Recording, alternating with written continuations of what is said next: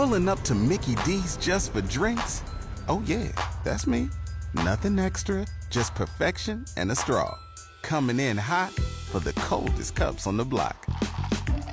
Because there are drinks, then there are drinks from McDonald's. Mix things up with any size lemonade or sweet tea for $1.49. Perfect with our classic fries. Price and participation may vary, cannot be combined with any other offer. Ba da ba ba ba. Right, on this Tuesday morning, uh, 20 minutes now after 8 o'clock, and we're going to check in with our senior White House correspondent for Gray Television, Mr. John Decker, although he spent the day at the Supreme Court yesterday, didn't you, Mr. Decker? I did. I was in the Supreme Court uh, yesterday at this very time, uh, and that was for oral arguments uh, that uh, were being heard by uh, justices. A case that is getting getting a lot of attention. Uh, it's the case of a website designer in Colorado who describes herself as an evangelical Christian. Uh, she is refusing through her business to provide services for same sex marriages. Uh, and this is in violation of Colorado's Anti Discrimination Act. And so this is the case that uh, the Supreme Court has to decide as to whether or not the free speech rights of that particular website designer outweigh uh, the law that exists in Colorado as it relates to um, anti-discrimination laws, and in addition to that, the rights of uh, the LGBT com- community. So, a very interesting case uh, yesterday. Two hours, Pam, of oral wow. arguments went over the allotted time because I think justices. Uh, it's not an easy easy case for these justices. Uh, I I could see certainly arguments on both sides, and uh, I'm very curious to see how this case ultimately ends up. Yeah, there were there was a lot of interesting. Well, I guess they were throwing out hypotheticals, but yes, it, it was interesting some of the stuff that was said yesterday.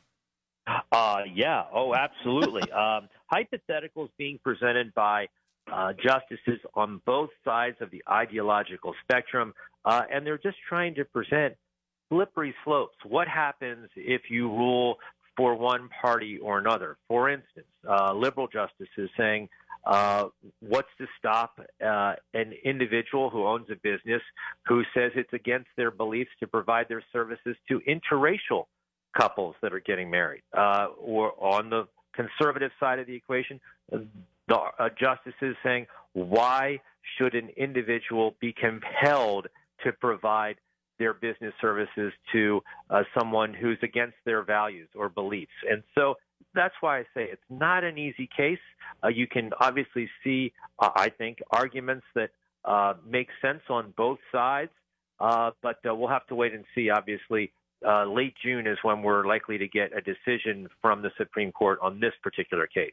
Okay, so yeah, it'll be a while before we hear anything yeah, on that. About six months away. well, about six right. hours away, or maybe a little longer than that. Actually, we'll hear results of an election. What are you thinking with this uh, runoff in Georgia? Yeah, the last race of this election cycle being decided by a runoff, but that's because neither Herschel Walker nor Raphael Warnock uh, managed to get past that 50% threshold, which is state law in Georgia.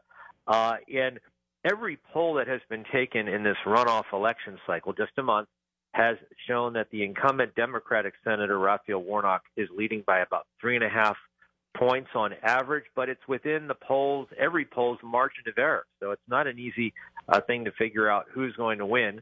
Uh, that being said, we know that Joe Biden has not traveled to Georgia to campaign, nor has Donald Trump traveled to Georgia.